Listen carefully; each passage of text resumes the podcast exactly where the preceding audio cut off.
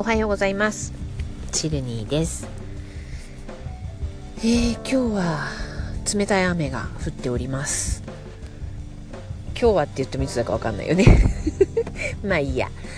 でえーとなんだっけ。この間ね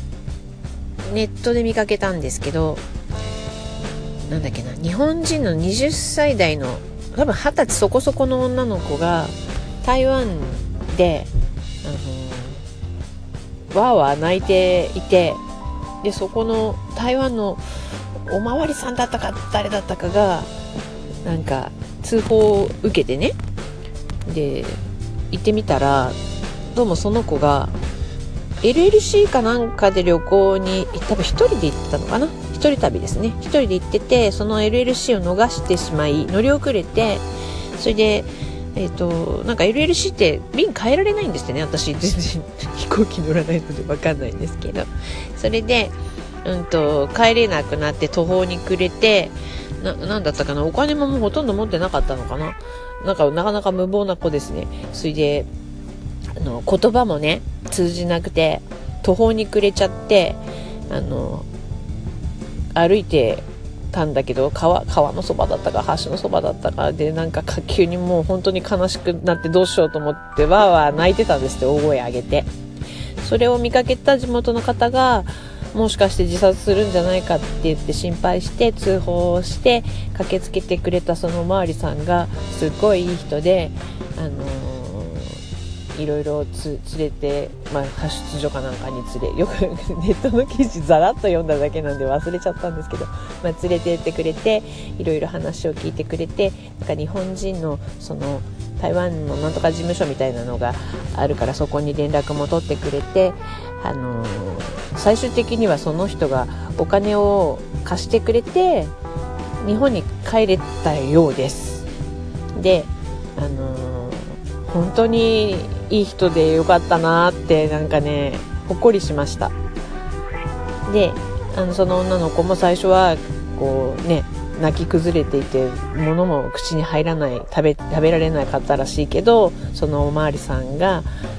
あったかく接してくれてそのうちやっと泣き止んで食べ物やこう飲み物口にしてみたいな感じのことが書いてあったんだけどももうあのね多分私前だったらその二十歳そこそこの子がなんて無謀なんだお前自己責任だろしっかりしろよみたいなね印象を持ってたかもしれないんですけどもうね今この話をしながら涙が涙ぐいそうなぐらいななんだろう多分重ねちゃうんですよね自分の娘に、まあ、そんなアホなことはしないだろうと思いたいけれどもやっぱり、あのー、何があるか分かんないって思っていると、ね、現地の人がそんな優しい人ばっかりとは絶対限らないしそうねなんかねちょっとびっくりドキドキハラハラでこう自分のことに引き寄せて考えてしまったんだと思います。